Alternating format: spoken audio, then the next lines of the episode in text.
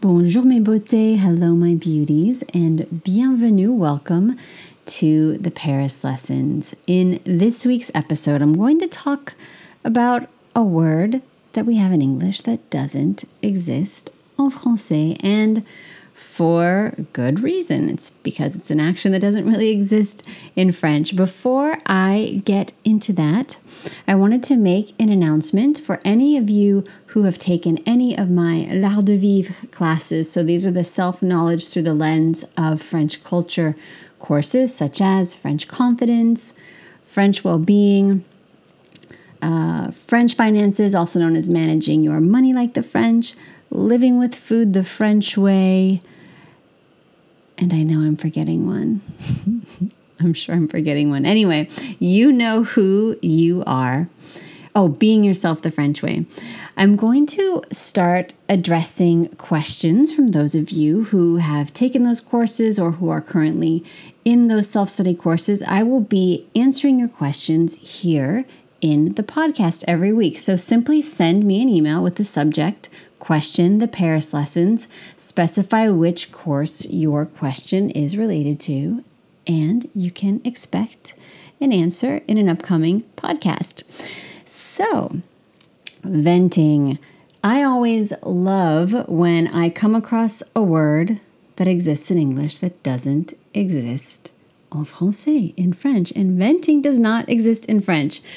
We can talk about, you know, like uh, we would say evacuating our emotions, évacuer in French, but that's really more just sort of like, you know, stating your feelings out loud, um, you know, you, you know, expressing your opinion about something that's upsetting you, but not in a repetitive manner that becomes this sort of turbocharged cyclone that develops a life of its own.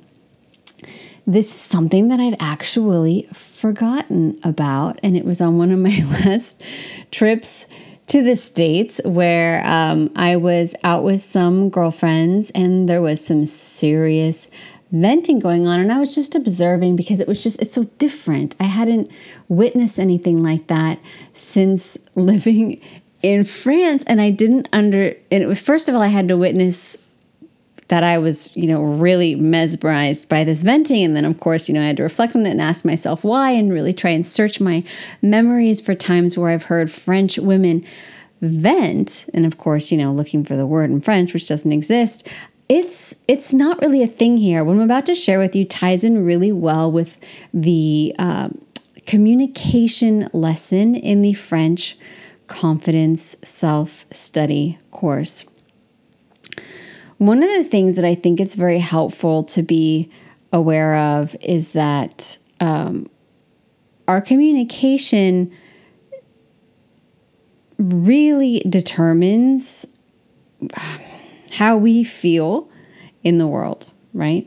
And I don't mean, and I'm not, this this this episode isn't about saying, you know, our communication creates our reality, not at all, but we have uh, an inner world with its own engine, right, that runs on its own energy, and certain ways of communicating can really, really deplete that um, and also just be misappropriated. So what I noticed with this venting that, that I witnessed, um, it was very sincere. Obviously, it was negative. That's, you know, sort of the point of venting. But what I realized is that it was not solution-oriented. So when do we vent? We vent, you know, when we're complaining about a coworker or our boss, or, you know, maybe a friend hurt our feelings, um, and, you know, but we, we don't, we're kind of cr- afraid of creating a conflict, so we don't want to say anything to him or to her.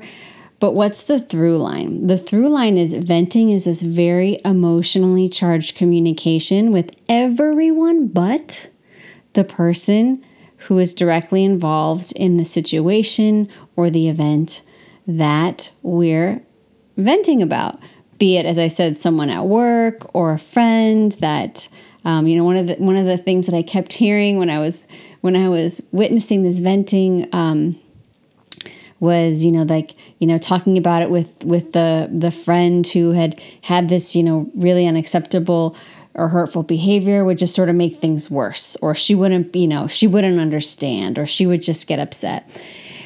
And again, what I really, the main difference I noticed between this sort of venting and the communication style that I hear from French women, because of, of course French women complain, they're human. And I'm not also here to tell you that, you know, French women never talk about someone who's not in the room. Again, French women are human. However, they're very succinct and to the point in their communication, whether it's positive or negative. And they tend to be sort of, you know, generally more neutrally charged than American women when they communicate. You know, that's why, you know, in, in the States, you know, we love to say, it's amazing, and oh my God, I'm so excited, and I can't wait, and, you know, and it, there's a lot of excitement, and I love it. It's adorable. I love that part of my culture. French culture is just much more subdued. If you really like something, that's all you need to say to express that you really like something. If you don't like something, you can just say j'aime pas. If you really don't like it, you say je déteste, I detest, right? So the, all this really ties in well together, because if a French woman is unhappy with something a coworker said, um, of course she'll bring it up with her friends, but she won't do it in a repetitive way where the emotion becomes more and more charged. Um, and she certainly won't call it venting, because that's what I notice is venting. You know, as I said earlier in the podcast, we do talk about evacuating emotions, right? Évacuer les émotions en français. But venting is anything but. Venting recharges and gives more life force to those emotions. So I thought a lot about how venting, you know, can literally drain us of more energy, um, but also really where it comes from. So if it's not solution oriented, and, you know, I know that conflict isn't pleasant. I'm not saying that the only way to communicate is to only communicate about something you're displeased with, with the person who's involved, and to, you know, go head on and communicate directly with them.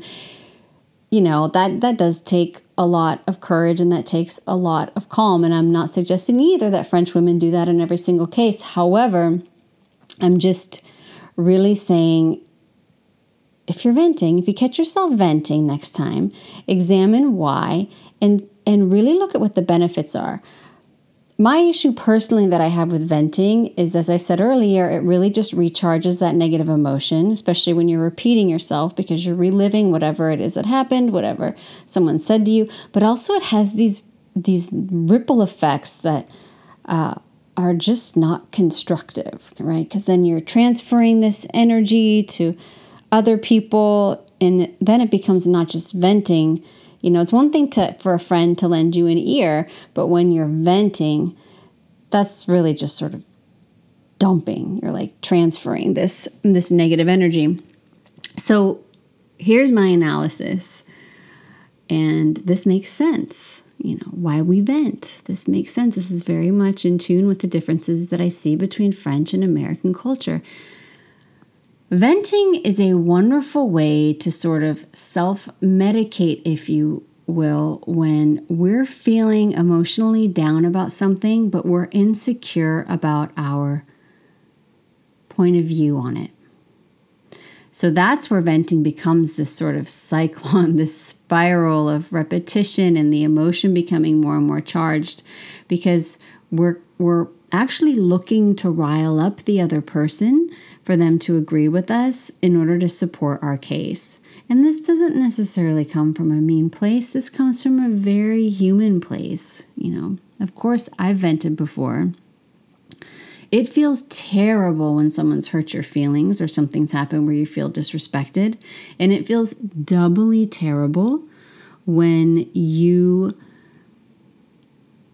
are, when you're unsure if you have the right to feel hurt or the right to speak up or stand up for yourself. I received a, an amazing email, and there I mean amazing in the true sense of the word, from um, a dear student who did my French Confidence course. And she had shared with me that unfortunately she had been the victim of sexual harassment at the office. Uh, and she then shared with me that she, you know, was really able to be in touch with her feelings and to really be able to be calm and rooted in her point of view, and to not be afraid of shaming the person who, who, um, you know, who was at fault in this situation where sexual harassment occurred, and that she spoke up for herself, and that even though, sure, she was sort of nervous what people were going to think, she was calm and bien dans sa peau, well in her skin, and sure of her point of view, and spoke up on her own behalf. She was her own advocate. She didn't let this thing internalize in her and, and rot her from the inside out.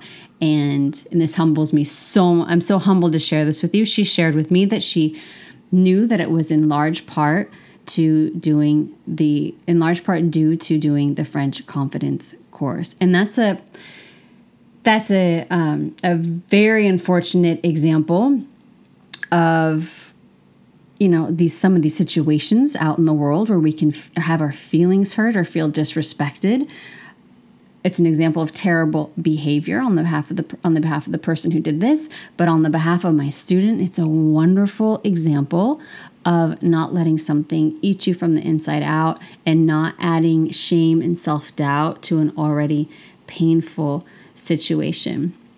And she easily easily could have turned this into more of a vent, a venting type situation. Um, but again, that's not solution oriented. And if you're listening, my darling, I'm I'm so so so proud of you.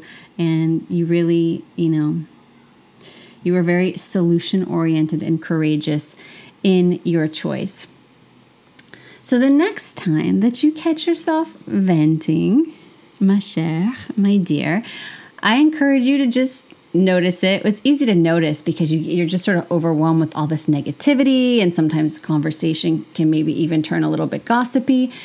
And just, you know, just observe yourself. Maybe later ask yourself, you know, why did I do that? Did I do that because I, A, do I want to reach a solution with this situation? If the answer is yes, okay, then then B, is venting going to help me get to a solution?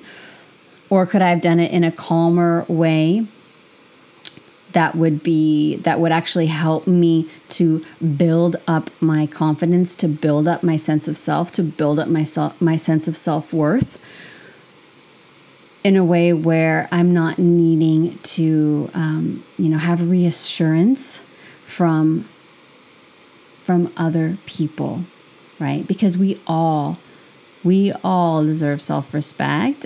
And we all deserve to be our own advocates when our feelings are hurt. And to take this a step further, I really believe, and I'm sure some of my friends are listening and they're, you know, nodding their head, maybe even rolling their eyes, but I really, really, really believe that people deserve a chance to hear our truth. And sometimes we underestimate people. You know, to circle back to the start of the podcast, someone who's venting because, you know, say their girlfriend said something to them that really hurt their feelings, but they don't want to tell her because they they just think it'll make it worse or she won't understand.